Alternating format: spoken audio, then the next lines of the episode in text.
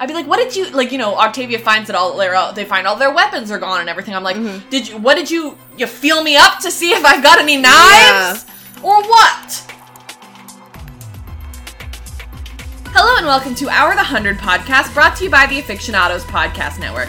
My name is Robyn Jeffrey. I'm a 27-year-old actor and artist. I like brooding anti-heroes, feminist agendas, and I remember way too many details that no one else cares about. You can follow me personally at Robyn E. Jeffrey pretty much everywhere, and we decided that our fun fact for this episode is going to be, what is your favorite cover of a song? Because of the iconic Radioactive cover in this episode. And I am going to say, I gotta think about it, it's very important. I'm gonna say that my favorite cover of a song is Untouchable by Taylor Swift. Oh, wow, okay. Because Untouchable is one of the only songs that Taylor ever did, like, a cover of, but she changed it so much that they gave her writing credits on it. Like, she didn't write the words, but she changed it so much because it was, like, I don't know, it was, like, almost like a metal song, apparently, yeah. I guess. And, that's one of my favorite, it's in my, like, top 5 Taylor Swift songs. Nice. So, I thought I would give it to that one. Yeah. My name is Samantha Coley, and I'm a 29-year-old news editor at Collider. I like over 40s OTPs and making playlists. I'm on Twitter at Sam Casey's, where you can find me yelling about television and fangirling middle-aged actresses. Someone will probably comment on this and be like, hey, isn't this song that you actually really love a cover? Because I came up with this question like 2 minutes ago and haven't thought about it very deeply. And so probably, yes, it is. And I love that song still, yeah. Whatever it is that you're thinking of. But the first thing that came to my mind is probably the cover that I have been listening to most recently, which is Joe Jonas's cover of What's Love Got to Do With It. But I wouldn't say that that one is better than the original. I think that both of those versions of that song are very good. One that I would say is better than the original is the Jimi Hendrix cover of All Along the Watchtower. And, yeah, those are my two thoughts. Perfect. So today we have words to say about episode 313 of The 100, Join or Die. This episode will contain spoilers for all 7 seasons of this weird show. Yeah. Thrilled to be here. An episode that I actively enjoy. Happy to talk about it today. Yeah. I will admit that most of this episode, rewatching it, I did not feel what I once did, because this used to be one of my, like, absolute favorites. Yeah. And, like, I just don't care for the show the same way that I did once. But, that being said, the reason that I came up with the fun fact for today is that That's cover, so that got me. Good. It got me. It's so good. And I'm like, it's a cover of Radioactive. But how am I sitting here emotional? Yeah. I'm like, yeah, but it's also a meme. So yeah. I'm like, damn. Yeah. Oh, really well done. I'm just like, listen, the Benson sisters really popped off with this one, especially with the flashbacks, because you know I love a flashback. Oh, yeah. And so they really popped off, and I wonder if they were like, try and find some weird indie version of Radioactive for this. Like, was that their idea? If so, I bow to you. Yeah, whoever did this, you're a genius. Yeah. Incredible. Amazing. Yeah. I mean, we'll talk about that. So, the name of the episode comes from a line that Murphy has later, which is basically just like, we have to join them or die, which, yeah. It's also basically like the summation of any cult. Yes, that's true. Cool, let's just get started then, sure. I think. So we split this up into 3 storylines due to there being 3 storylines in the what? In the episode. The stuff with Luna, the Polis storyline, and then the flashbacks. Correct. So we're going to start with Luna, because that's the one that is most separated from the other two. Yes. And I did the summary for that one.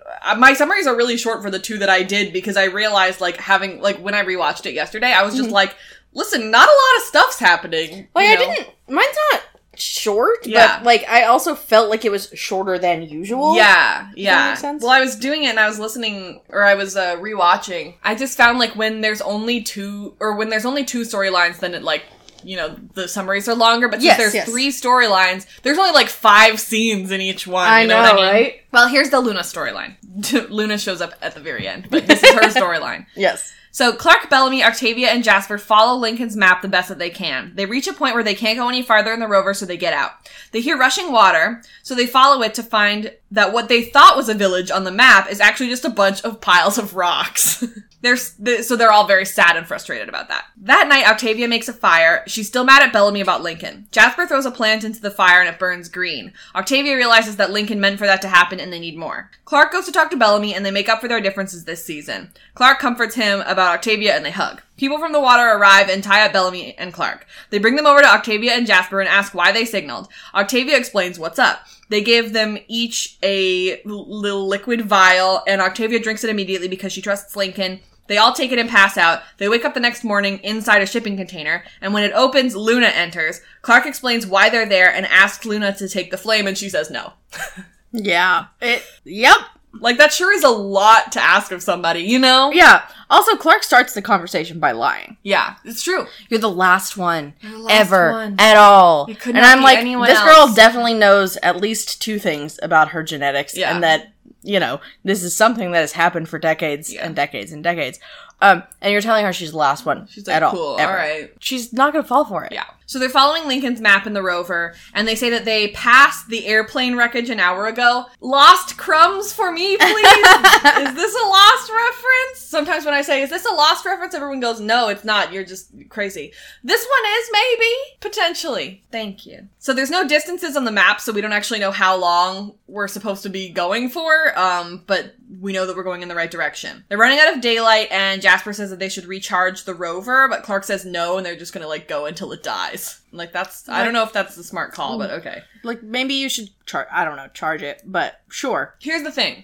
Charge it, and then when it's, like, super dark, and you're ready to go to sleep, you're good to go, turn it off, and then when you wake up in the morning, you can just get going again. Exactly. If you just go until it dies, then you go to sleep at night, and then in the morning, you, like, have to wait for it to charge. Exactly. Clarke? Logic? Logic is difficult for some people. So Jasper sees the Luna portrait that Lincoln made, and they're like, well, what will she say when we ask her to take the flame? And they're like, well, Lincoln says that she helps people, so she'll definitely freaking do it. This is kind of a big ask, you guys. This isn't just helping you guys out. She has a sanctuary for people, not will come back to society after abandoning it for several years and become the president. Recluse comes out of retirement to become president. Yeah. No. It's like, stop it. It's like, well, she helps people. Yeah. By that she means she'll pick up your shift at work so you can go to a concert, not ruin and uproot her entire life. Like, no.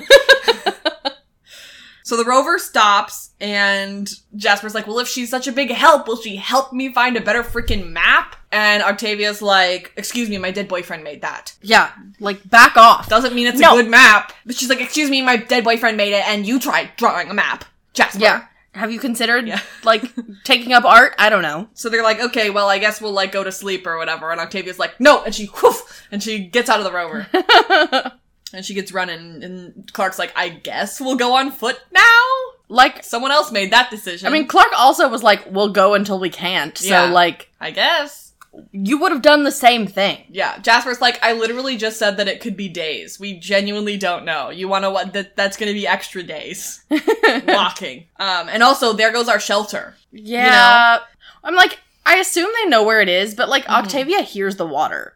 And that's why she takes off. So, like, there's a good reason, at least. Yeah, it's just, like, they start running, and then I'm just like, are you ever going to find this rover again? Do they ever find the rover again, or is this rover just lost to time? No, we still use that rover. Okay, good. Yeah, okay, good. So Bellamy's like, be careful, these people could be hostile. And she's like, they're not, okay? And I'm like, how do you know? I'm like, maybe not towards Lincoln.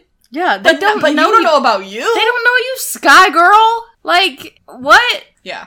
Like, they aren't, luckily, but... Yeah.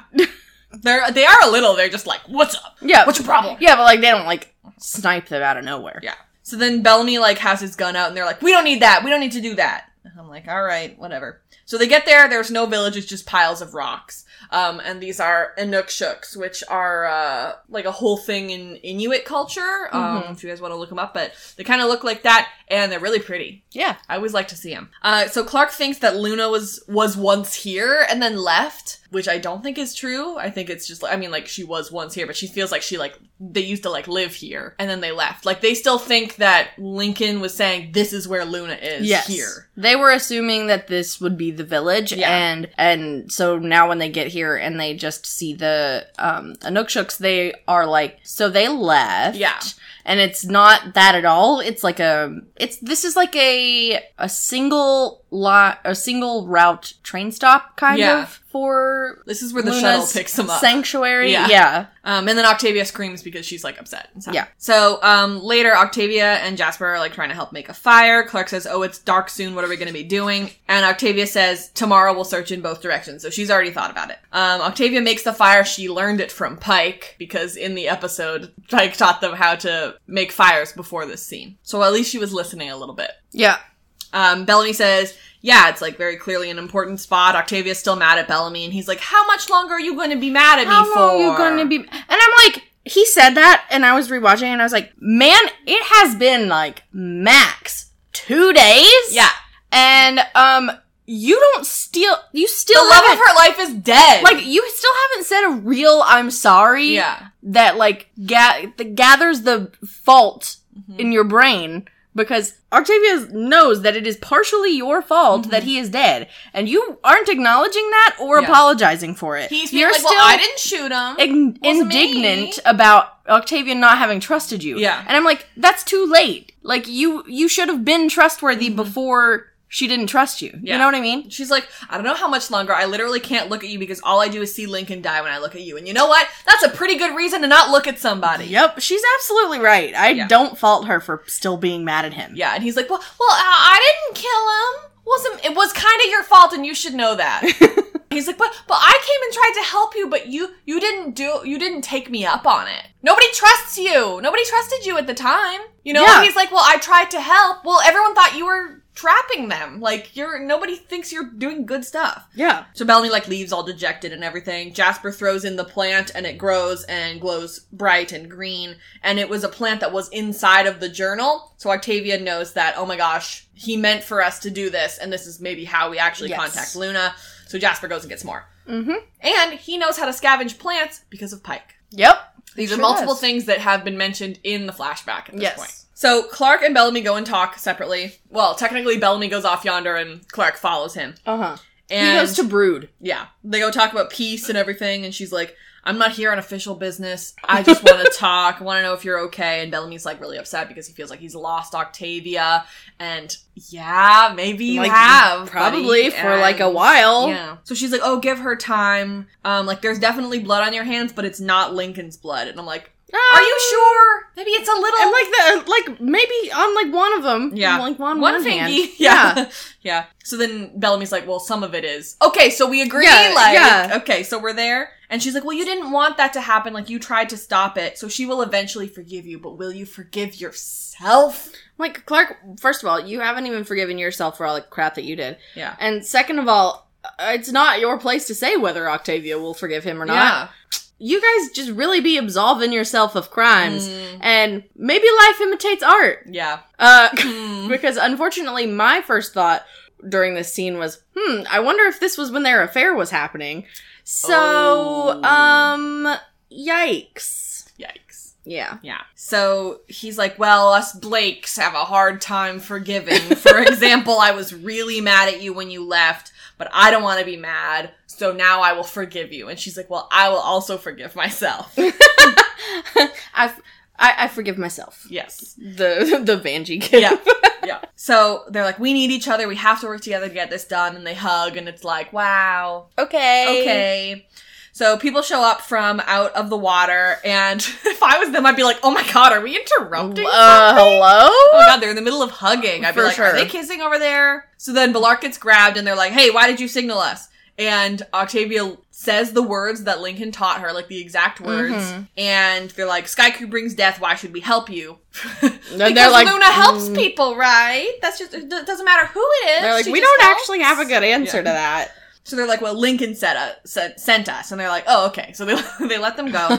And they give them a potion. And they're like, oh, what is this? And he's like, it's safe passage. That's what you asked for.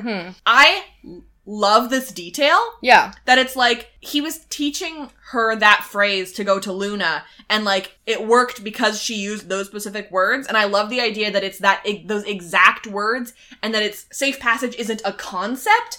It's a thing. Like, it's a noun. It's the title of this potion. Yeah. Right? Like, we always thought for the first 2 seasons, we thought I seek safe passage means please let me through, but it actually means I seek this specific thing, which is really cool. Yeah. I wonder if How did we ever get backstory on how Lincoln knows Luna? I don't think so. Because, like, he wasn't an outcast until after the mountain. Right. So he wouldn't have, like, had reason to go to the outcast landing. Mm-hmm. Let me check the wiki, see if it says anything.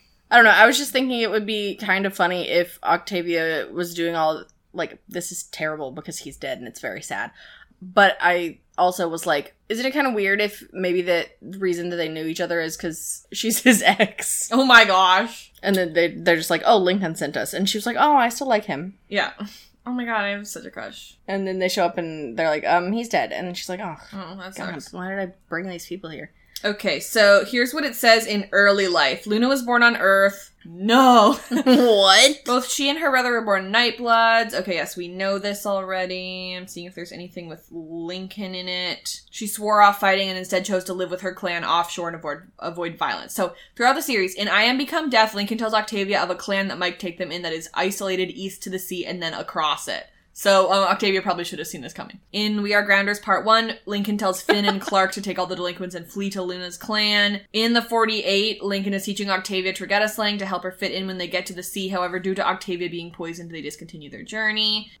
Lincoln, in One Head of Part 1, Lincoln tells them to go to Luna's place. He tells her Luna's in hiding for a reason and won't take them. I think the fact that we don't... There's not anything about how they became friends or anything. I think the fact that we don't get any backstory is kind of indicative of, like, not specifically this episode, because this episode is very good, and it does have backstory, actually, on a lot of people. So this episode contradicts what I'm about to say. Okay. But I do think that it's the fact that we never learn how Lincoln and Luna met, or knew each other at all, or would have had any reason to, or that, like, immediately you just name drop Lincoln and they're just like, okay. That says a lot, I think, about how they a lot of the show is very surface level, and didn't dig into a lot of those, like, more meaningful character moments that could have made it be a more staying show. Yeah. And it's, later seasons that got really bad. Like, they did it a little bit, like, here and there. Like, in this episode, they do it. But because those writers only get, like, one or two episodes a season, and then the rest of the writers are, like, just kind of surface level, it doesn't last, and it's sad. Yeah. So, Octavia just downs it without even knowing what it does because she trusts Lincoln. And they're like, okay, well, you have to drink it to, like, go... So, if only she drinks, she's the only one that's coming with. Them's the rules. Honestly, Clarke has too many control issues to have done this, but she could, if she really didn't want to take it, she could have just, like, slipped the flame in Octavia's pocket and been like, bye! Bye, good luck! So, Jasper says the classic, see you on the other side, which is starting to feel a little overused. Yeah, especially since they use that later, and not in a good way. I was just thinking Well, sometimes they would, like, use it maybe, like, once or twice per season, but it feels like now that we've gone through almost all of season 3, I'm just like, I feel like I've heard people say see you on the other side, like, 5 times. I mean, that's also what Jasper says when he dies. When he dies, and also right before he gets attacked in the pilot and everything, so... Yeah. I mean, I guess it's a good through line with Jasper specifically. Yes. But with other people using it, it's like, okay, that's... Yeah. That's like, hey, thing. That's Jasper's thing. Yeah. You stop that. And then one of my favorite moments in the episode, which is, okay, see you on the other side after Octavia's taken hers, and then Octavia passes out, and Jasper's like, I have regrets. I have regrets. I can't take them back now. Does he say, oh, crap? He says, oh, crap, and then, oh, God. And then he falls over. So Octavia and Jasper pass out, and Blark does it, too. But it's smart of them, because they sit down first, because they know it's coming. I think it's funny that a lot of us are like, oh, I would be this kind of person in the apocalypse. No, most of us would be Jasper. Yeah. Yeah. Oh, no. Oh, oh, crap. Like, everything sucks. I'm turning to alcoholism. Yeah. So they wake up on the rig in a shipping container. So that's what it's like inside the barge. The barge! Could you tell everybody about the barge? So many of you may remember the infamous day last year. By the way, if this is your first episode with us, we live in Vancouver. Yes. Remember that. So you may remember a day last year on Twitter when the infamous Evergreen ship got stuck in the canal. Mm-hmm. And it was a great, week when it was just straight up stuck there. And it was delightful. And then not too long after that happened, we had a severe windstorm in Vancouver, and we live in, like, on the water. And so... I have a question. Oh, okay. Wasn't the Evergreen thing in, like, March of last year? That was 2020. No, it was not. Was it 2021? I was like, I'm pretty sure our windstorm was in, like, October or November. It's not too many months. Okay. I said a few months. You said not too long after, so I was just... I'm sorry. I thought I said a few months. No, it's okay. Go on. You guys sorry. Fight? No, I'm not fighting.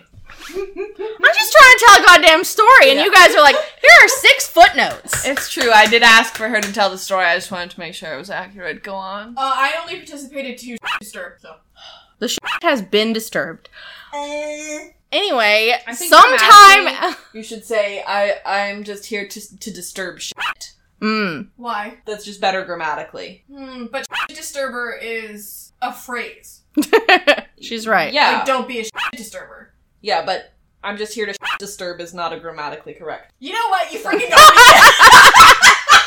Yeah, it's because disturb is a thing, is a noun, but not a verb. Yeah. Yeah. Yeah. You got me there! Like, disturb is something that disturbers do, but it doesn't make sense. Yeah. I hate y'all. This has certainly been a tangent. Anyway... Sometime after the Evergreen thing happened, we had a very severe windstorm in late 2021. And the inlet in which we live in Vancouver is full of, like, ships and, like, shipping containers and ships very similar to the barge, the Evergreen barge that got stuck. And we had a super, super windy day, and one of those shipping containers gets blown into this little canal, which we can see from our home. It's not quite like the Evergreen, but it does get beached. Yes, it is a lot smaller, and it's not blocking anything. It's just bringing us joy. Yeah, like, it's just one shipping container, basically, that's very large, but not as large as, you know, a whole ship full of shipping containers. I believe it was a trash barge, mm-hmm. I believe. I don't think that there's any trash in it anymore, but they have tried to do... She was actually not a trash barge. She was exclusively used to haul lumber. Oh, sorry. I'm a trash barge. Mm. That's correct, yes. Anyway, I don't think there's anything in there now, and they have done many different attempts to try and get rid of it, to the dismay of all of us, because we love it, and I think that it should be a permanent installation. Yeah. I've gone down to see it a couple of times. It is very large. Yeah. And the large barge. I love her. But when I was watching this episode, I was just like, hey, that's what the barge looks like. Yeah. It's just beached, and it doesn't stop the flow of water traffic whatsoever. So yeah. I think it should stay. Most of us are just like, let her live there. Well, they can't get her out. Like, they're trying to disassemble her, but she also won't come apart. Mm-hmm. Yeah, she's stuck there. She lives there. I love her. Yeah. She's an icon. Let me ask you a question. Yes, you may. How were they transported here? There's a boat. Oh, I see. So they snorkeled in from the boat? Yes. Okay. Oh, yes, we did see a boat in the wide, didn't we? Yeah. Yeah. Okay. I was just like, how did they put, like, snorkels on their limp bodies? How did they get them here? I imagine, like, they don't have technology, but they may be able to, like, signal wherever they parked the boat, mm-hmm. to be like, bring it in. And then they, you know, just buoy them up. But I also think it's just weird that Luna must send people to just sit in the water every day and, like, look at the beach. Watch, yeah. I mean, I guess because, like, how else were they seen? And it wasn't that long. It was just the conversation between Bellamy and Clarke, right? Yeah. I mean, you know, I guess the Bellamy and Clarke scene happened. We're supposed to assume it's probably been a few hours into the night. Yeah. But, like, it's not a short distance. Yeah. Like, someone's watching. Yeah. And I'm like, are they in the water from where they're watching, or are they watching from, like, across the, like, I wonder if they're watching from across the bay or something, and they found, like, an old rusty telescope or something. I don't know. I just made that up, though. I just get so uncomfortable thinking about, like, there's one thing to be anesthetized for a surgery and then wake up basically in mostly the same place because you're just in the hospital. I know where I went. I went into the surgery place and then I came back, right? Mm-hmm. But, like, you know, it happens in a couple of shows where they, like, take drugs and they show up in a completely different place. Like, and sometimes in, like, completely different clothes and stuff like that. And I'm just like, oh yeah, don't touch me. I'd be like, what did you, like, you know, Octavia finds it all, they find all their weapons are gone and everything. I'm like, did you feel me up to see if I've got any knives? Yeah. Or what? Yeah, like, the concept of having been touched would freak me out. Yeah. But the concept of going under, per se, doesn't freak me out as much. Mostly probably because, like, while I have not been drugged and passed out, I have given blood and just passed out. Like, so it was against my own, like, choice. Gotcha. Because I just fainted from not having enough blood. So, I don't know. I feel like the concept of it happening is not unfamiliar to me, that I would be scared. But the fact that I couldn't remember what had happened while I was unconscious. Yeah. That would freak me out. The only time that's ever happened to me is I was anesthetized for wisdom teeth surgery. Mm-hmm. And I felt bad for the anesthetician because, he was like, oh, and he just, like, asked me about my day, and I started telling a story, and I never got to the end of that story. And I passed out. And so I wonder if, like, I'm like, how many stories has that guy ever heard the end of? You know, he just hears the beginning of every story and never again. Well, he gets to imagine his own ending. Yeah, that's true. Yeah. So Octavia finds that her sword was taken, but Clarke still has the flame. Yes. So they can't have looked that closely, I guess. Yeah, I'm sure they just took weapons. Yeah. Like, which makes sense. So Luna enters and she's like, hey, where's Lincoln? And they're like, oh, he's dead, but he said you would help us. And she's like when they're like, he's dead, she kind of just looked like, damn, that sucks. Okay. So they're like, well, he said that you would help us. And she's like, oh yeah, cool that he made that promise for me. Mm-hmm. Cool. He didn't ask me before I said that. Jury's still out on that one. She's like, you're the last Nightblood. And she's like, okay, so Lex is dead too. All right, I can do math. Her spirit has chosen you. Titus gave me this to give to you. And she's using all of this religious language because she knows how well that will, like, work for, like, she assumes that will work on a grounder. But she also has, one is lying. Yeah. Because Luna's not the last Nightblood. Mm-hmm. Two is... just, like, this person left because they rejected the religion that you're trying to press on them. Yeah. So, I just, the strategy is bad. Yeah. So she's like, Titus gave me this. Well, Titus should have told you that I bounced because I never want to, like, kill again. And she's like, you don't have to kill. You can, like, lead in peace and everything. Shows her the flame. And she's like, I don't even know what this is. What is that? She's like, you know, every other time that I've seen it, it's been inside someone. So I couldn't see what it looked like. So she's like, it holds the spirit of the commanders. Will you take it? And she goes, pass. No. And they're like, wait! And it's like, I don't know. You shouldn't have thought that she would be like, oh, the spirit chose me? Finally. Okay, yeah. Yeah. And Luna's just like, I rejected all this and I will continue to reject it because I think that a religion predicated on me killing all my family members is stupid. Yeah. And I'm like, girl, fair. You're right. Yeah. I think Luna deserved a better death. Oh, yeah, 100%. I was, like, the fact that they killed Roan and Luna in that episode, I was just like, both of them? Mm-hmm. You know, everyone likes both of them. Yeah. Right? You're just, once again, killing characters that people like. Yeah. And also, she got killed by Octavia after having gone against everything that she stood for before. And that sucked. I was sad about that. Mm-hmm. So we zoom out and they're on an oil rig in the middle of the ocean and they're like, whoa, correct. Oh no. I do wonder... No, never mind. Okay. For some reason, I was like, did they haul the shipping container all this way? No, that's just the elevator. Yeah. Cool. Polis storyline? Yeah. And I, naturally wrote the summary for the Polis storyline. Yeah. I said, I want to do the flashbacks, but you can pick whichever other one you want, and I'll just do the other one. And Sam was just like, I want the one where Gabby is kissing. And she's right. Yeah. Kane's like, am I kissing Jaha? Alright. So, Polis is an absolute hellscape as Kane and Pike walk up with the Grounders. Kane's like, we should dip. And the Grounders like, no, heart emoji. They see people being crucified and, like, a mass amount of people just straight up kneeling in the courtyard. Jackson walks up and he's like, sup, besties, y'all want some drugs? And Jaha's there too, and he's, and so is chipped Ontari, and she's like, hey, I'm the commander, just take the key. And, like, the Grounders are like, sure, commander, anything you say, commander. So then Pike tries, like, a mad stunt to threaten Ontari, and everyone's like, okay.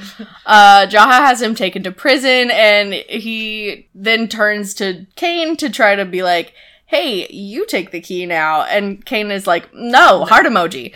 ALIE tells Jaha, though, that they need Kane, and they have him hauled off to a nicer version of prison. Abby must be freaking nice. Abby appears behind Jaha and says that she'll handle it. In jail, Pike sees Murphy, and he's like, "Told you I'd make it." And then Murphy is like that, by the way, not Pike.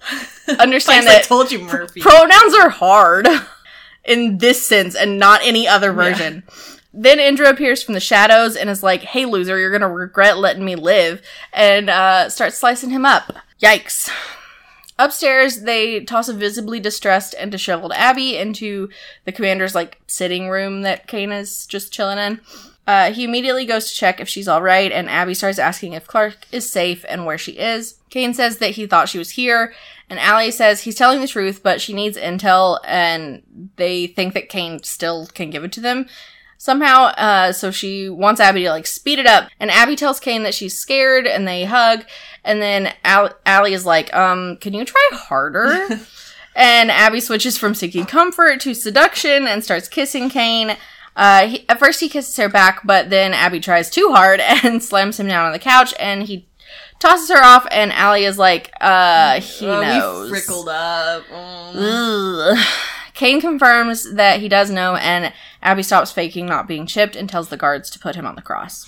Down in the courtyard, the guards chain Kane to the cross, and he begs Abby to wake up, and she tells him to let her know where Clarke is, and, like, everything will be okay. Mm-hmm. He, however, protects Clarke, and because he knows it's what Abby would want him to do, and Abby and Jaha just watch as he is nailed to a cross in the shape of an X, and he is hauled up vertically. Yikes.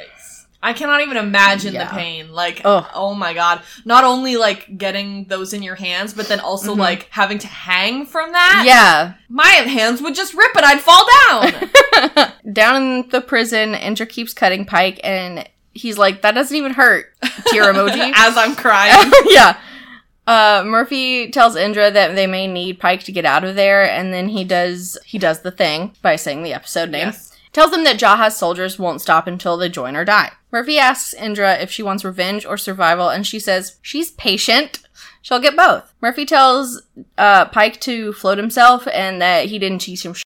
Yeah. Outside, Jaha offers to stop the pain by offering Kane the chip again, and Kane declines, saying just to shoot him. Jaha says that they're out of time, and if he shoots Kane, he won't get the answers he needs. Jaha then turns the gun on a kneeling, unaware Abby, and Kane panics. He immediately volunteers to take the chip and save her life, with devastation on his face as he submits. Yeah. Well, I mean, she's, like, kneeling just like the people were at the beginning of the episode, so she's just in the City of Light. Yeah. She doesn't even... I wonder if she knew that was the plan or not, but either way, if she's chipped, she probably wouldn't care. Yeah, like, chipped Abby does not care. Real Abby is in there somewhere, like... Help! So, they walk into Polis, and Pike is like, "Ugh, yeah," he, like, assumed that the Grounder City would look like this, and I'm like, you are so rude, you didn't see it in its prime. You just see this weird, grotesque version. You can't pretend that this is what you thought it was going to be the whole time. You suck. So Kane's like, "I have a bad feeling about this." His spidey senses are going off. I'm like, what told you? So they see a lot of chipped people, and Pike is like, "You think you're going to find peace with the new commander? It's so crappy here." My next note was just, oh my god, that is so much blood on the ground. Yeah. Like, that thing of blood, I'm just like, is that everybody? Is that, like, one person's full amount of blood? Like it's so much. And, like, I guess it's supposed to be, like, mixed with rain. Oh, sure, yeah. But still it's a lot. So Jackson greets them, and they're like, "What the heck are you doing here?" And Jackson's like, "Take off the binds." And the Grounder's like, "No, I'm not gonna take off the binds. This man is for the commander." And he has the generic low voice, Grounder voice. Mm-hmm. Ontari shows up, and she's like, "Untie him." She tells him to take the key, and he just straight up does, because she's the commander. And Kate's like, what? What's happening here? This is, weird. And they're like, "Oh, didn't you always want unity? Like, this is it." And Pike threatens Ontari, but then sees some of his guards who are his friends, and is very, like, relieved about that, but they, like, attack him and get the commander back, and he's like, "What the heck, Briggs? You're my farm station bro, Briggs! What the heck?" And I'm like, sorry, Briggs isn't actually paid enough to have a line where he, like, responds at all, but... So I think it's Jaha who's like, "There are no stations here, just the City of Light, join us," and they're like, no. So they put a bag over his head, and they're like, "Kane, do you want to... please do it?" And ALIE's like, "We need him to find Clarke and the flame." And Kane's just like, "Oh yeah." So he, like, takes it, and he's just like, "Psych! Like, and he chucks it as far as he possibly can. He's like, hey, here's my baseball pitch. Watch this, Jaha. And Jaha's just like, okay. Jaha's like, you'll regret that. And Kane's like, I don't care. I don't care. Like, it's very funny and futile in the face of someone who has, like, I don't know, unlimited amount of these things. Yeah. And you're like, I don't know. I feel like at the time it played very brave, and now I'm like, this is just cheesy. It's just silly, yeah. At the time we're just like, wow, Kane, now that was a protest, you know? And now it's just like, oh, he wanted to show him his fastball. Cute. So Kane also gets the bag treatment all over, like, on top of his head, and they leave. So ALIE says, we are still experiencing a 3% rejection rate, which is a very small amount of people, actually. Mm-hmm. So Abby says that she'll deal with Kane. Jaha says she can be very persuasive with her feminine wiles, you see. And so they're like, good luck, Abby! Woo! Yeah! Go, Abby! So Pike joins Murphy in the cell. Pike asks Briggs to try and fight the chip, and Briggs is like, I don't get paid enough to do that. So he walks away. Yeah. And then the grounder who's coming in is like, hey, just checking with all these prisoners who said no. If you guys wanted to take the chip, did anybody decide that you want any more? Are you tired of this at all? Or, you know, like, you're clearly not having a good time in here, just saying it's better. So Murphy, like, turns around and is like, oh my god, hi, Pike. He fully hasn't seen Pike this whole time. So, like, even though both Murphy and Pike have been really important this season, like, them seeing each other here is, like, a funny moment. Because Murphy's just like, oh my god, hey! Seeing his old teacher. Remember that time when you beat me up? I was like, yeah. Funny seeing you. Get in line. You come here often? Yeah. So they both recognize each other. And, okay, my next question. Was Pike even told that Murphy was alive? I doubt it. I was thinking probably not, because, like, no one who was at the ARC really knew. So I wonder if Pike just assumed that Murphy had died with basically all the rest of the 100, with a lot of the other 100. And then seeing Murphy here, it was just like, wow, all right, he did it. Yeah, probably, honestly. Yeah. Because, like, he's seen some of the other kids, but did he ever see... Like, Murphy hasn't been to Arcadia this season. No, he was gone those whole 3 months when they were creating Arcadia, so...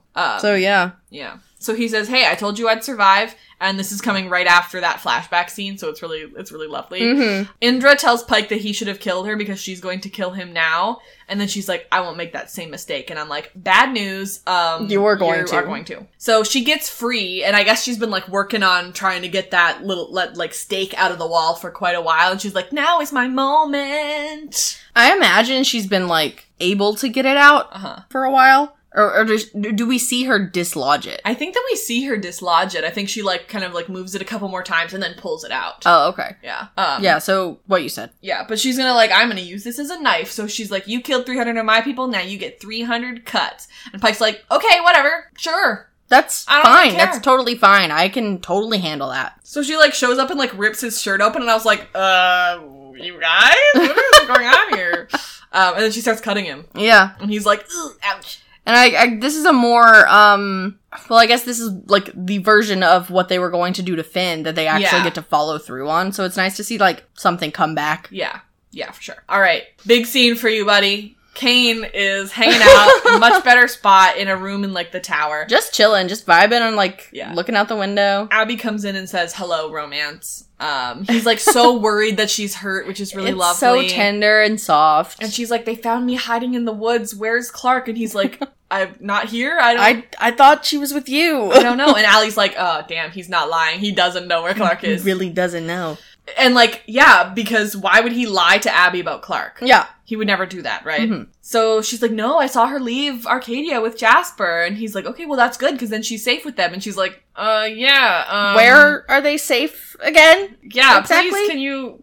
say that one more time. Detail so she's where, like, the safe spot is. Clearly the chipped people want Clarke because they questioned me about her, and she must have something that they want. And he's like, oh, what? Because he doesn't know. What? He didn't see them after. He genuinely has no idea. Like, he had left before Nevermind or Nevermore. Yeah, so, and why would he know what the flame is at all? And so he's like, oh, what is it? What? And she's like, I don't know. The weird, anyway. Told me. So Allie's like, this is boring. Can you guys, like, pick up the pace here? So she's like, Ontari says that if Clarke can find another Nightblood, she can activate the flame I think, is it ALIE who says that? Like, if Clarke can find, Ontari said, Ontari tells Abby. Oh, Ontari tells Abby that if Clarke can find another nightblood, she can activate the flame, which is bad for them, obviously. Yes. So Abby, goes and, tries to get a hug from him, and then ALIE's try harder, so she's okay, fine. So she starts... he hugs her, and it's very, sweet, yeah. And, comforting, and then ALIE's, just more. More. ALIE's a shipper. Yeah, and because, so they, kick it into high gear. Well, I mean, we've talked about it in previous episodes where, with Murphy, and I can't remember if they try it with somebody else, but especially with Murphy, mm-hmm. It just works. Yeah. You know? Ontari's mm-hmm. Hey, let's sleep together. And Murphy's great, sounds good. You know? Yeah. I'll tell you whatever I know. It worked with Murphy. I think that ALIE doesn't understand. There's a lot she doesn't understand about human relationships. The nuance. Nuances, yes. And she's learning it from all of the humans that she's, absorbing. Yeah. So Jaha has taught her that it's okay to just not get consent from somebody. Yeah. And Murphy taught her clearly that through Amori sexual distraction works. Yeah, I mean we've seen that now that she has Ontari too. They know that, mm-hmm. that Murphy's like that, and she's oh, copy paste, this will work exactly. He is a man, this will work. Yeah, and so she's trying to smooch him and tries to sleep with him, and he's just excuse, we are not there yet. We just kissed the first time 2 episodes ago. Yeah.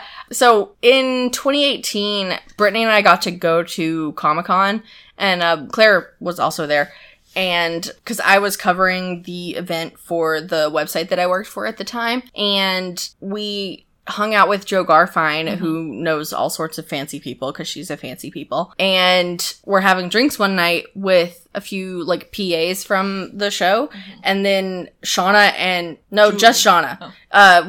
We had seen Shauna and Julie both at the con earlier, and I had them sign, one of my comics that I have. And we had seen them earlier, and then Shauna dropped by and, just gave us all sorts of fun little behind-the-scenes details about their episode, because Joe is a wordsmith who knows how to, influence conversations.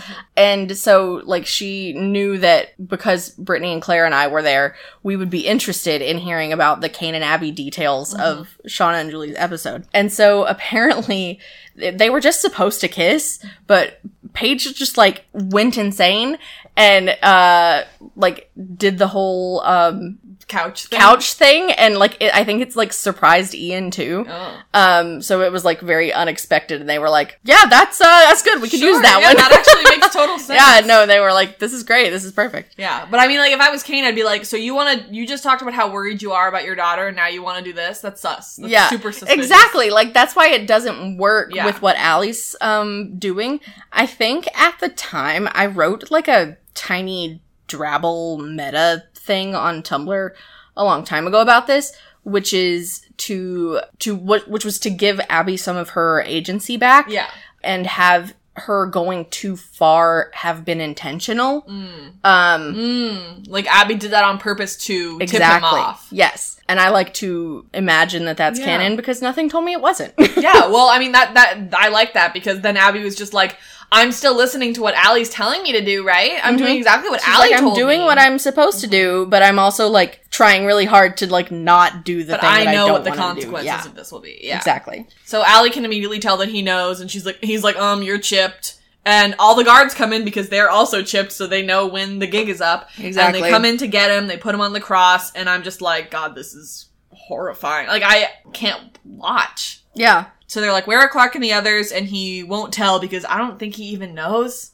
Yeah, he the last thing that he would have known would have been, that cave. Yeah. But, 1, they're not there. 2, he doesn't know that they're there or not. And 3, even if he did know for sure that they were there, he wouldn't tell the enemy because that would immediately endanger Clarke. And he cares about Abby and therefore also cares about Clarke. So, next episode, I think it is, where the chip people show up on Luna's rig. If not next episode, the episode after. No, I'm pretty sure it's next episode. Yeah. Where the people show up on Luna's rig. Is that because they got Kane? Or what's the, who do they get in the chip that makes them show up to that? I can't remember. I think that they had chipped grounders that come in on the boat. Oh, you're completely right about that. Yeah. Well, I was thinking, because I was like, does Kane even know? Like, how would he even know? And was the reason that they are able to find them because Kane was because Kane's brain told them. And then if that is so, how does that make sense? Because Kane, right. I don't think Kane knew. But that makes sense, because if they were just like going around finding people and then they're just like, oh yeah, Clarke and co went this way, then there it is, they have it. But I think it comes with the boat, but I wonder if they find the rover as well. Yeah. So, yeah, he won't tell. He gets nailed to the cross and lifted up, and everyone just watches and doesn't care. Yeah, it's horrifying to see him, like, scream, and Abby's, like, gone. Yeah, just doesn't care. Yeah. So, back in the dungeon, Indra's still cutting up Pike, and he refuses to break. And he's like, actively sobbing, and he's like, yeah, you won't break me! You'll never take me alive! Yeah, and then he calls her Grounder, so he won't even use her name. Like, he knows her name. He's deliberately being derogatory. Yeah, and he knows it. Yeah. They hung out. Like, he knows her name. And it's like, if you want her to stop, maybe shut up. And she's like, no, I'm only going to stop when he's dead. And Murphy says, he's strong, we need him if we are going to fight this. I'm like, he would have been strong until he had, big cut. Yeah, and now I'm like, now he's times. Lost a bunch of blood. They're like, he's not the enemy is out there. The chip people can't feel pain, so they won't stop until we join or die. AKA, I'm really sad about my girlfriend. So Pike is like, whatever, they're not going to listen to you, and Indra almost kills him, but then one of the other Grounder people stops her and agrees with Murphy. So Murphy says, do you want revenge or do you want your people to live? And Indra's like, both. I understand. I get it. I'll get the revenge later. It's fine. So she puts it back in the wall so it looks like she's still chained up. And Pike, like, smiles at Murphy. Murphy's like, ew! I hope you don't think I learned that from you! I'm just good at stuff. I'm just good at talking myself out of stuff. Okay. Yeah. This is not about you. But you didn't teach me anything. So lastly, Jaha's like, hey, Kane. So, good news. I have a way that you can stop being in pain. Because I know that you're really in pain right now. I know that this hurts, and here's the thing. So Allie's like, listen, he's really, really strong, and so we're going to need to get this out of him. And they're like, hey, listen, Kane, we're going to need that info, okay? And Kane's just like, please, I just want to be dead. And no kidding. Yeah. Jeez. I can't imagine. I just being like, hey, how about we end this? I'd prefer to end this and not in the way that you want to. I think it's interesting that ALIE comments on his strength again here in Resistance, because she also did the same thing with Raven. Yes. And I'm just like, all my fave characters getting called strong. Yeah. But yeah, I don't know. It's just interesting that she observes, like, that certain people have a higher resistance to her control. He's also very strong because he was able to resist having sex with his crush. That's why she never calls Murphy strong. Murphy's just, like, in prison, like, ah, I'm in horny jail. Oh, no. Bonk.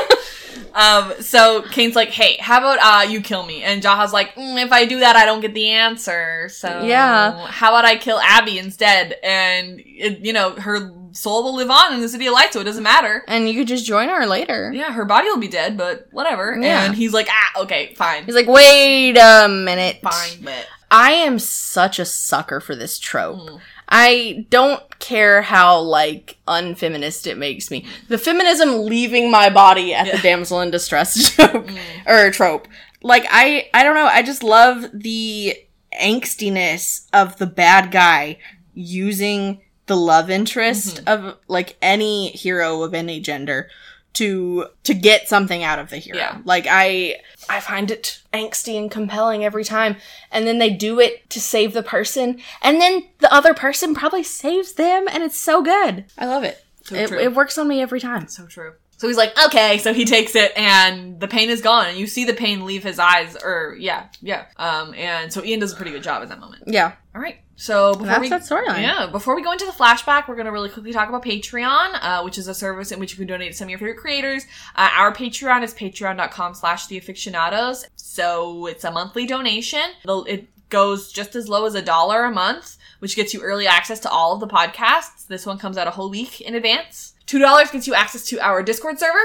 $5 is 10% off at the place where Brittany sells stuff, the place where I sell stuff, and the place where Casey sells stuff, who is one of our Lost co-hosts. Mm-hmm. So 10% off of all of those places at the $5 level. And then my personal favorite is the $10 level, which is our Patreon-only podcast, Okay Love You Hi, where we talk every 2 weeks for about 45 minutes about whatever we want to talk about, whatever our listeners want to talk about, and it's fun. It's nice. Every 2 weeks we just sit down and chat with our friends, which is nice. We just completed an entire year of those, which is insane. And I think they're super delightful. Last time we just talked about which characters we could beat up. Yeah. It was fun.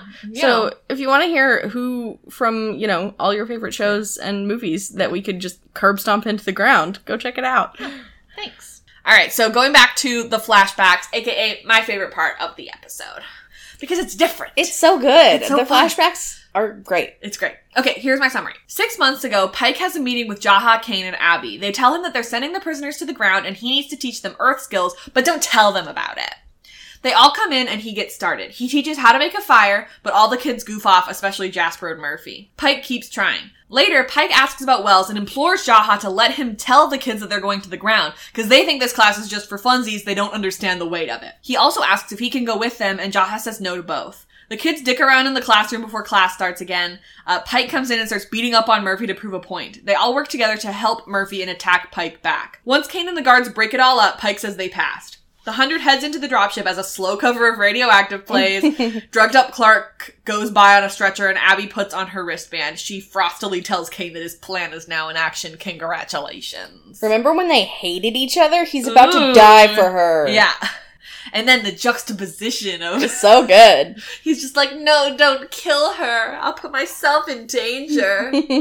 So 6 months ago, Pike gets called into a room with Jaha, Abby, and Kane, which ends up being his classroom, I believe. And it's got that classic arc desaturation filter on. It's desaturation, but and it's heightened because there's like a bluish glow on everything. I'm like, is that the deoxygenation of the air? Or what is that?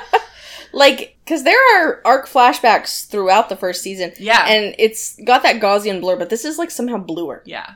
Is it flashbacks in the first season? Or it's just... I mean, no, you're right, because there are some flashbacks on the flashbacks, there is that, like, Gaussian, like... Yeah. No, you're totally right that it is... That this is bluer, though, because I remember specifically the Clarke and Wells one, where they're, like, playing chess, and it's, like, very bright and, like, warm. Yeah. It's... But you're right about it being slightly desaturated. Yeah. But this one has a different kind of tone color grading over it. So we see Kane with no beard, and it's like, I don't know that man. I've forgotten that man. Even though that man was last season, I forgot that man. And I just wanted to say that Ian looks so much worse without a beard. Like, he looks goofy. Yeah. It's weird because in the first two seasons, he does not have a beard. Yeah. And it doesn't look bad. Like, he's kind of too severe in season one, but he softens a little bit in season two. Yeah. And, like, it doesn't look weird in season two. Yeah. But you see it here now, and you're like, this is wrong now. Yeah. This isn't right. I think that, like, one of my main pulls to watch the show in the first place was knowing that Ian was in it. Because obviously Ian was in one of my favorite shows. Yes. If not my favorite show. And when I watched, like, the first episode, I was like, okay, so that doesn't look like him because he has short hair, he doesn't have a beard, and he has some weird accent. Like, that's not my guy. So it's weird it's just weird to see him back this way. Yeah, I think I had not seen Lost before watching The 100, but I had seen Scandal. Yeah. And he's in the first season of Scandal. And it's interesting that The 100 is actually not the first time I saw him with a beard. Because even though he's not got a beard in season one of Scandal, he did return to one episode of Scandal in their fourth season, I think, which was filming at the same time as the second season of The 100. And so in 213 of The 100, Kane is, like, buried in the rubble, and you can see that Ian is growing his facial hair out. Mm-hmm. And so, like, he was in that episode growing it out and then went over to have a beard in the episode of Scandal that he appears in, and then comes back and is clean shaven again by the end of season one, or season two. And then they come back for 3 and they're like, no, we like that. Keep it, bring it back. Yeah, we're just like, listen, it's 3 months later. You can do this now. This is your time jump hairstyle. Yeah. So they're like, okay, Pike, so this stuff is secret. Please don't tell anybody or we'll murder you.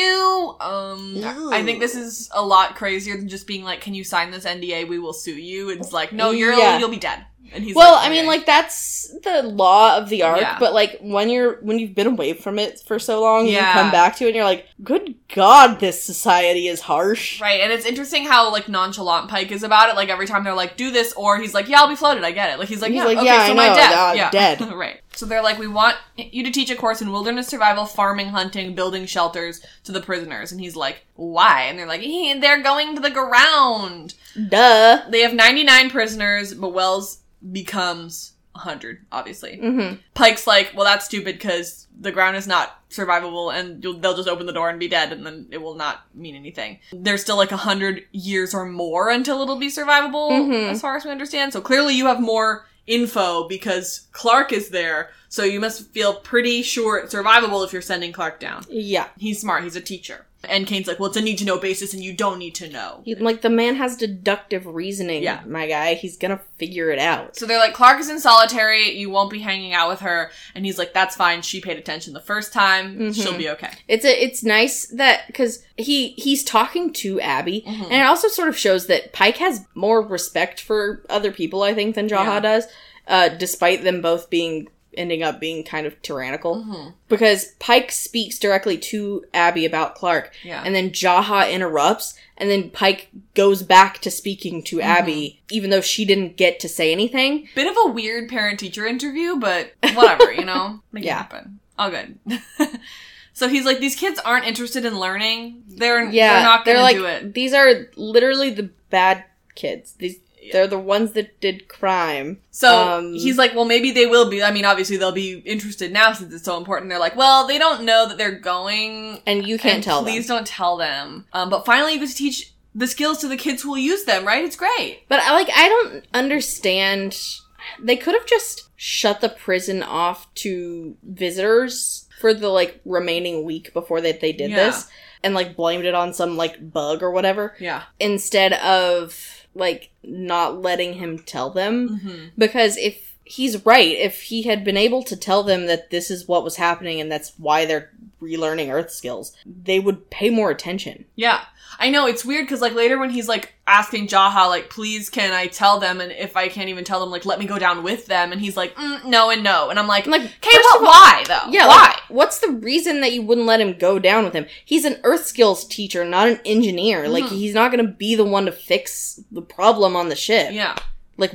Everything would be so different. I mean, you don't got to show at that point. But you know at this point that the reason he didn't go down with him is because that character didn't exist. Yeah, exactly. This character was made up later, and they hadn't even thought to plan him out. Yeah. So, that's why. But, in retrospect, looking at it this after having seen the first season, you're just like, why? Yeah. It's almost would have been better if Pike hadn't have asked if he could have done that. Yeah. Because now we're like, yeah, Jaha, that makes no sense. Instead of, us having to think of that ourselves, you know? Mm-hmm. It's weird that the show was here's the thing. It gives more to his credit to say that he wanted to go down with them and, he was once a very good man who wanted to protect these people. But, it's just weird. So he's like, all right, I can get them ready in 4 months, maybe 3 if I rush. And they're like, you have 2 weeks. And he's like, okay. Yeah, there's no other option. So he's like, I guess I'll do my best. When do I start? And they're like, right now. So Kane opens the door and the kids come in. The kids were listening at the door and they're just like, we're going to the ground. So, I am so filled with love and joy. So we have, Murphy and Mbege, the Johns. Mm-hmm. I'm so excited for season 1. I love, all of the, little random members of the 100. I love them all. So we, of course, have the Johns and Mbege and Murphy. And we have Miller in his beanie and Jasper in his goggles. Little Jasper in his goggles is so sweet. And we have Harper, Roma, Fox, and Octavia. And I just wanted to say that Marie does such a good job of going from warrior later, or in the rest of this episode, back to, like, little girl. Mm-hmm. I think she does an awesome job. And I guess it makes sense because Marie was, like, already in her 30s when she played Octavia in the first place. Yeah. So she already had that skill of, like, hello, I'm a child. Exactly. So she's, like, she doesn't know where to sit, and she's, like, embarrassed. And then she has to go and, like, sit in the front row because it's the only one that's left. And, you know, everyone's like, oh, my God. Or I think it's Miller who's like, it's the girl who lived under the floor or whatever. And I'm like, I think, was she also in solitary? I think they say that at some point. I think so, yes. Why? I'm sure that they gave a reason, but I'm just like, yeah, what? I just don't really know why they would do that, because now she has, like, there's no rehabilitation for her, and there's social skills. She can't, she has nothing, yeah. You know? I think that it's surprising how well she does in the first episode, even, where she's just like, I'm gonna flirt with Finn. Have you ever seen a man that's not Bellamy? Like, right. Are you kidding me? And I also have my own problems with the fact that Octavia was punished anyway. Oh, for sure. I completely agree. You know, Aurora gets floated, and obviously I don't think that it should have been a punishable offense like that, but I mean, she was the one who was mainly... Presumably, she would have been set free at her 18th birthday. Yeah. But it's still terrible to lock her up in the first place. I'm like, in the pilot, Kane looks at her, like, file or whatever. Yeah. And says 16 years, almost a record. I'm like, who set the record? And if they were over 18, did you just kill them? Right, yeah, like, what happened to them after that? I'm just, like, surprised that Bellamy, like, I can't even remember, but how did Bellamy get away with, like, did he pretend that he didn't know? No, he was brainwashed by his mom? He's not the parent, so he's not the responsible party. Yeah, it's just that he actively helped hide her, and Octavia... was like she didn't know any better. She only had two people who ever told her what to do ever. So I'm just like, if anybody should be in jail for this, it should be Bellamy and not Octavia. Well, he probably had a trial because he's younger and he's not a child. Yeah. Or like he's not a parent. Mm-hmm. So he is still he's still young enough that like they would find a use for him on the arc or whatever. And so he probably had a trial where he came through not guilty enough to be, like, punished by death. But he is punished because he was a guard and then he gets demoted to janitor for this. That's true. That's fair. I just, like, I don't really understand the point of putting her in solitary then. No, for sure. Especially, the point of locking up Octavia is insane. Mm-hmm. And, like, the amount of kids that are around the same age that they send to the ground, and then, you know, we see that flashback to the masquerade ball where Octavia gets taken, or, like, gets found out officially and stuff like that. I'm just like, do you have any teens that aren't in the skybox? Like, there's so many kids there, and there's, like, no kids at the... I guess maybe that's just for one station or something, but anyway, we've talked enough about this, I feel like. This is a conversation for season one. So they're like, ooh, that's the floor girl, and, my last note in this scene was just, I love this episode. I love flashbacks. I love it. Yeah. I love it, I love it. So, Pike is teaching how to make fire, and he's like, hey, maybe this might be important, so pay attention. You should definitely know how to do this, and they're like, why? I'm in jail in space. Yeah. Basically just hinting as much as he can without saying it. Yeah. But no one gets it. They're just like, huh, why? And like, why would they? Like, no one has made this important to them.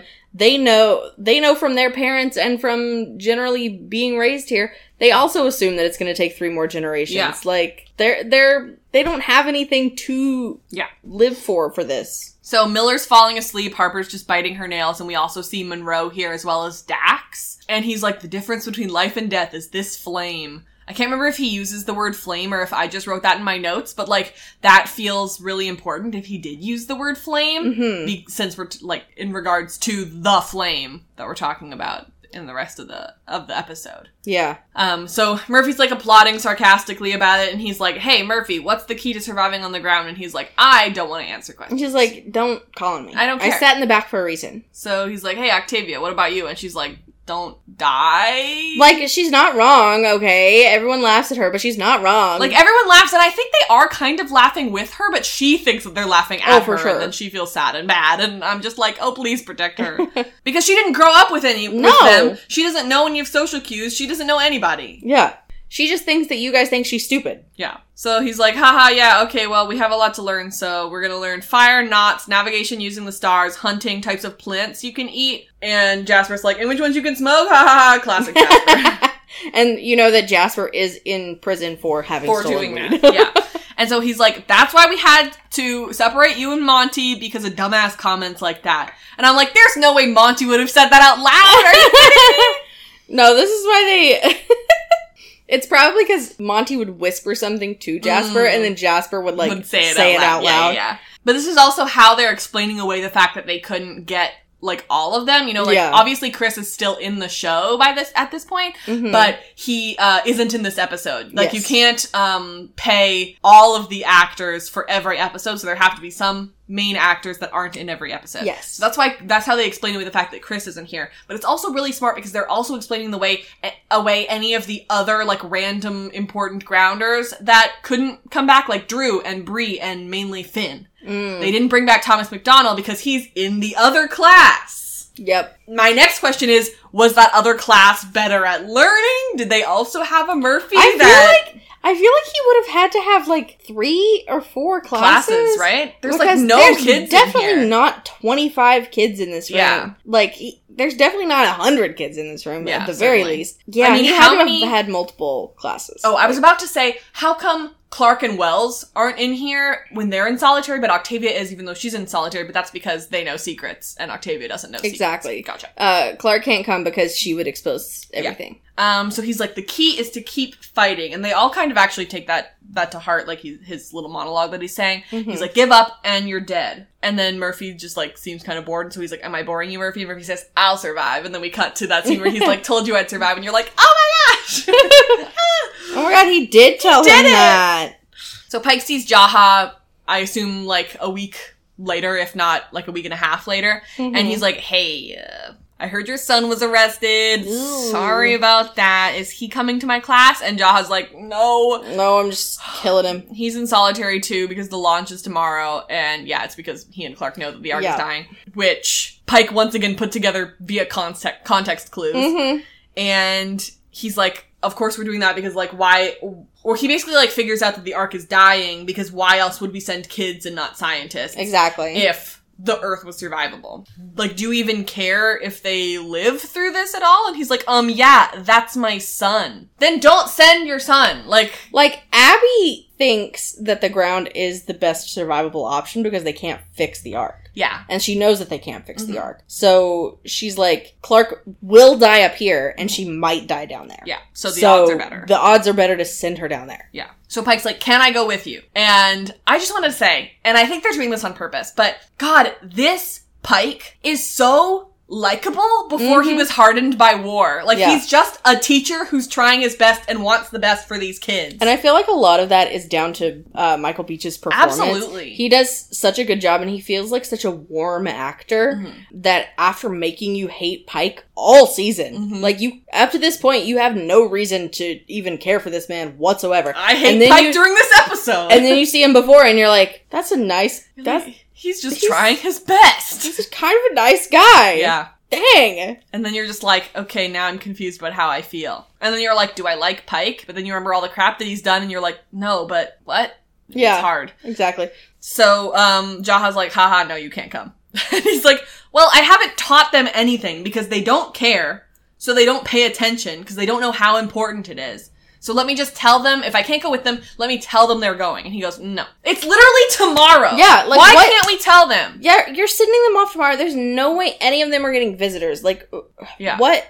He's like, please, I only have one more class to reach them. And he's like, okay, do it. And, like, figure it out. You don't care. You don't care, Jaha. You don't care. And we know from the first season that it's only a handful of days before Abby ends up telling the entire Ark. Yeah. And, like, when she does that, it does inspire the people on the Ark to come up with solutions to help. Mm-hmm. And, like, who knows? If they had told everybody when this was happening, people might have come up with solutions to save the Ark even. Also, a lot of people, I think even more than 100 people, would be like, I volunteer to go to the ground. People have been waiting for years upon years upon years to go down to the ground. You know, they're like, this is a dream of my grandfather's. Yeah. And, like, they prepare the Exodus ship, and that ends up being another problem, is that they don't have enough room on the Exodus ships. Yeah. But, like... Start sending dropships, then. People will go. The dropship should have been full, you know? Yeah, yeah. So they go back, so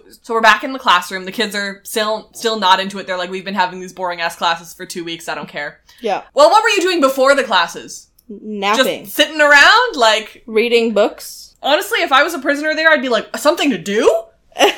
Great, let's do it. I'd take, you know, prisoners in prisons are, like, getting degrees because that's what they can do. They have time to do so. So, I mean, I guess they're teens, right? So they're just like, school, blah.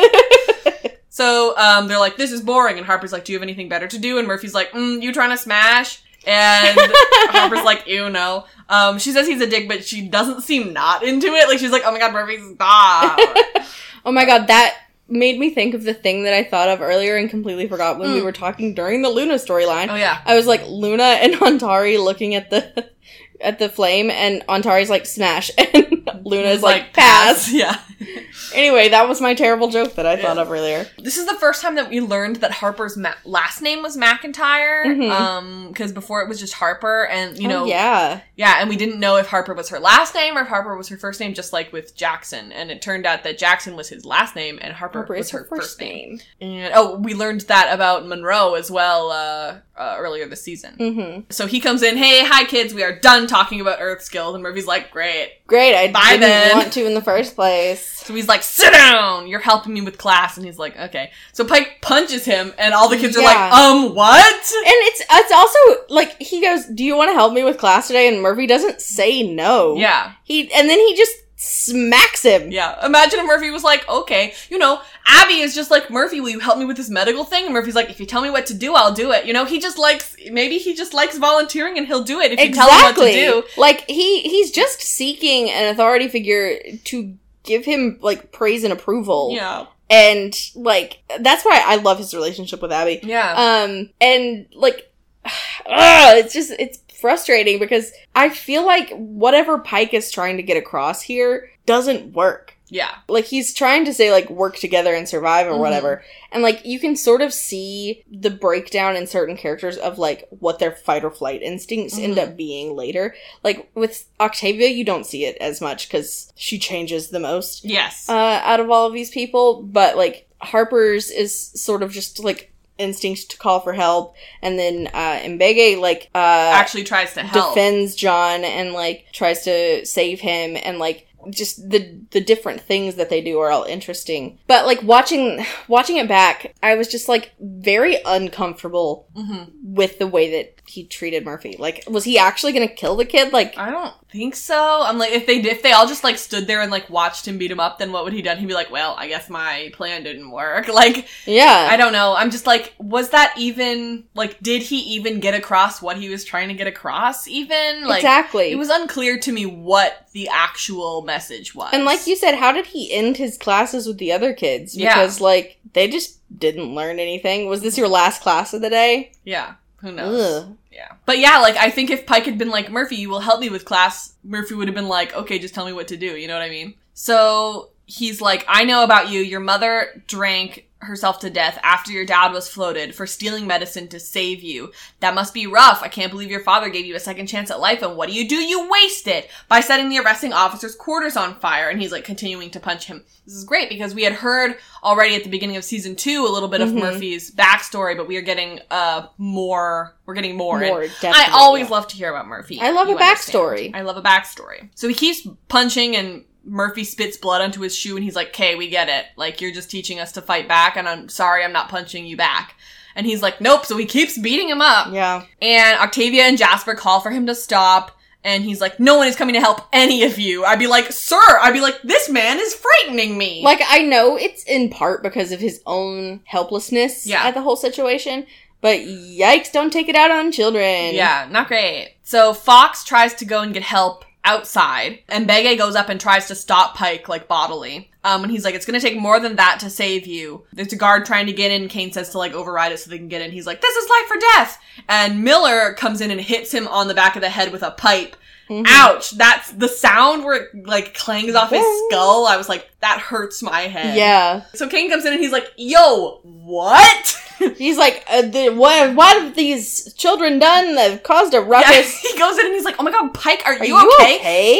Kids, what did you do to this poor man? And meanwhile, he's like, having just, I think this is also part of what made me feel like really weird about it, because Kane like comes in and assumes that it's the fault of the children, and I'm like, he just beat the crap out of one of these kids, like that was all him. And Pike doesn't go, no, it was a lesson. He just goes, hey, you guys passed, good job, graduation, bye. Kane's just like, the test was to beat up your teacher? This is weird. What? All the kids are like, huh?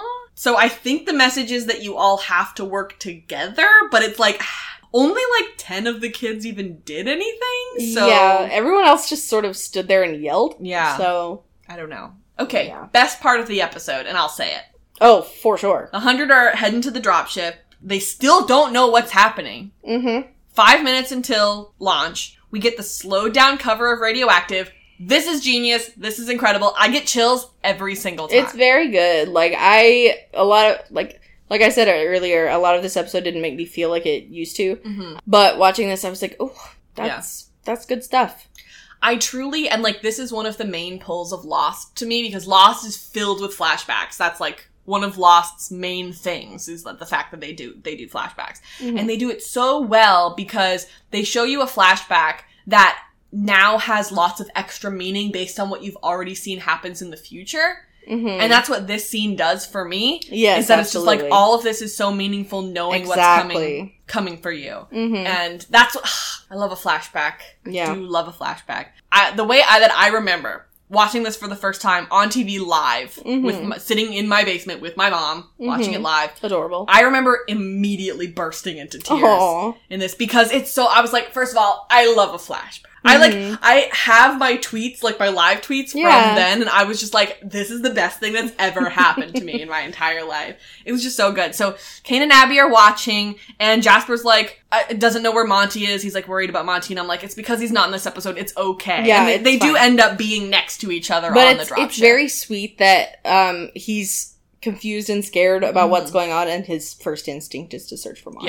Yeah. And I guess they were like, I don't know, transporting them in their classes, I guess. Mm-hmm. But I like this moment also because it sort of juxtaposes that they're on the outs right now. Like, Monty and Jasper are very angry at each other. That's right. So we see Clarke unconscious on a stretcher going by. Abby stops her, puts on her wristband, like gives her a kiss on the mm-hmm. head, and, you know, she obviously regrets it and is like, oh my god, what are we doing? I can't believe I'm doing this. Like, she thinks, you know, Abby doesn't know if she'll ever get off the arc, so this could be the last time that she sees her daughter. So, we see, like, the shot, like, the camera shot, like, going down the ladder, where you get to, like, see, like, I think Murphy and Jasper or whatever, like, mm-hmm. going up to the ladder and looking up the ladder and climbing up the ladder. I'm like, this is so powerful! I also really like that Abby gets to put the wristband on Clarke, because for the whole first season, that is a big plot device. Yeah. And, like, especially for Clarke and Abby, because... Clarke deliberately does not take hers off for a significant amount of time, because she wants her mom to know that she's okay. Exactly. She wants her mom to know she's okay, and she wants the Ark to know that they are surviving so that they come down too. So that she can see her mom. Exactly. Yeah. And Abby, that's the only way that Abby's able to communicate with Clarke mm-hmm. for several episodes as well. So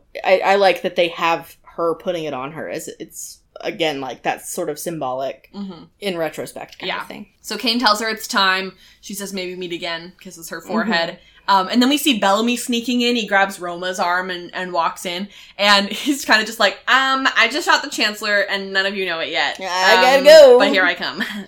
So Kane apologizes to Abby mm-hmm. and she says, congrats on your extra heir. We're killing children. Yep. Great. Love that. Love me. And, like... We're all going to hell. that line always felt kind of weird to me, because mm-hmm. I always assumed that a lot of the kids being able to go to the ground was Abby trying to find a solution that would save her kid. Mm-hmm. So I think it's also in part due to, like, the amount of emotion on that day of, like... Yeah. actually doing the thing that's so terrifying. Mm-hmm. Because, like, Abby knows she's got maybe 3 months, and she... hopeful that sending Clarke down here will give her way more than 3 months and, like, a happy lifetime mm-hmm. to live. But she also doesn't know that she's not going to immediately crash and die. So, like, that's terrifying. Yeah. And then we just get some archive footage of, like, from the pilot of the dropship mm-hmm. going down. And it's edited really well with the song. And it's just really good. It's really well done.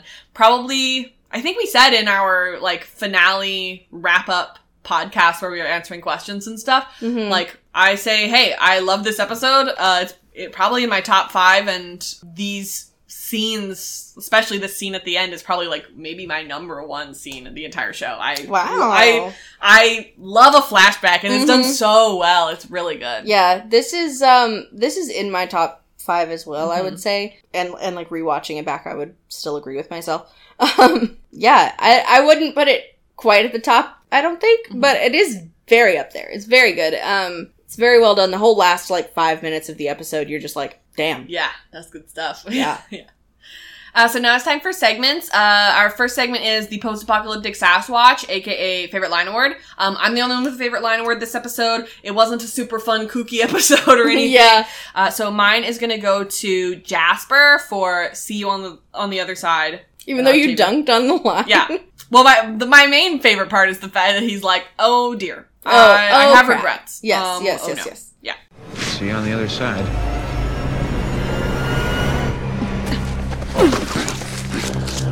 Oh, crap. Oh, God. Yeah, I didn't have a Favorite Line Award, despite having favorite moments throughout this entire episode. And I'm like, I wish I could give like a favorite moment award to like that whole montage. Sure. But my segment is what is Sam shipping the most this episode, and it's obviously Kane and Abby. The angst, the deliciousness, the sexual tension, the kiss, the romance, the drama. I live for it. Yeah. I wonder, because I can't remember if I said, but I feel like when you do Cabby, you should have to give an honorable mention. Oh, yes. There's not much going on. Never mind. I was like I don't ship anyone else in any of the other storylines. Bellark talks? I was like, but I don't ship it like that. Yeah. So now it's time for Robyn's Murphy moment. Bellamy is continuing to have more revelations about his past actions, and we are growing ever closer to that elevator scene. I don't think I realized that Bellamy and Murphy just straight up don't interact this season until the season finale, so I think that's really funny that I was like, but I'm still gonna die. I'm definitely gonna do it. So thank you so much for listening to this episode. Our music is Terminal by Good News Tunes. If you are so inclined, write us a review on Apple Podcasts or wherever you're listening. That would be great. And thank you so much to Brittany for hanging out in the background while we recorded this pod. I love her. She's the best. If you're a fan of Stranger Things, we'd like to talk about that show, too. It is one of my favorite shows to talk about. I think that is our most underrated pod, and you should definitely check it out. Does this come out after? So, this episode of this podcast is going to come out 2 days before the new season. So exciting. We've covered all of the first 3 seasons already, and we're super excited for season 4. Yeah, I would tell you to catch up before it starts, but you don't got a lot of time, so... But we are going to be posting our first thoughts of the episodes when they come out, so I'm excited. If you haven't seen Stranger Things and you're looking for a show to binge, go watch it. We love that show. Yeah. And then you can listen to all our podcasts and listen along as we do season 4. Yeah, you might be thinking, it feels like it was really overrated for a while there. It was, you might think that, but the hype was real because it's very good. It's very good. Yeah. If you're a fan of Riverdale, we talk about that show too. We have done an episode for every single episode of Riverdale. We do that one as the episodes come out weekly sometimes. As of the recording of this podcast, it is currently happening weekly. So, go check it out. You don't have to watch Riverdale to listen to it. Yeah, that one is probably best if you don't watch Riverdale, actually. If you're a fan of Lost, we talk about that show, too. We are almost done season 3. It is our longest, most big brain podcast. We have guests over there, and it is also spoiler-free until the spoiler section at the end. So if you want to watch along with us for the first time, I would love that. That would mean so much to me. Thank you. You can follow the Afictionados on Twitter, Facebook, Tumblr, Instagram, Redbubble, YouTube, pretty much everywhere, but we are primarily on Twitter because who isn't? Yeah, so true. Our Patreon, like I said earlier, is patreon.com/theafictionados. If you like what we do here, please consider donating because it's expensive. It is free for you to listen to, but it's not free to make, and we would just really appreciate anything that you could do. If you can't help us out on Patreon, check out the places where Brittany, Casey, and myself sell stuff. That's another way you can support us while also getting something cool out of it. Heck yeah. And if you can't do any of those things, just recommend us to a friend, whether it be this podcast or any of our other podcasts. That is free, and it helps. Thank you. You can follow me personally at Robyn E. Jeffrey. That's RobynEJeffrey pretty much everywhere. You can follow me on Twitter at Sam Casey's, which is SamCasUS. Our next episode is episode 314. It's called Red Sky at Morning. And I have a lot to say about this episode because the first time I watched it on TV, I got so upset within the first 10 minutes that I had to wait 3 hours before I could continue watching it. And we'll talk about that. I remember, like, 3 things from this episode because Kane and Abby aren't in it. Yeah. So that episode comes out on June 29th, which is right before the rest of season 3 or season 4 of Stranger Things comes out. But it will be on Patreon on June 22nd. So show up. You're welcome. Thanks. Okay, love you. Bye. Okay, love you. Bye.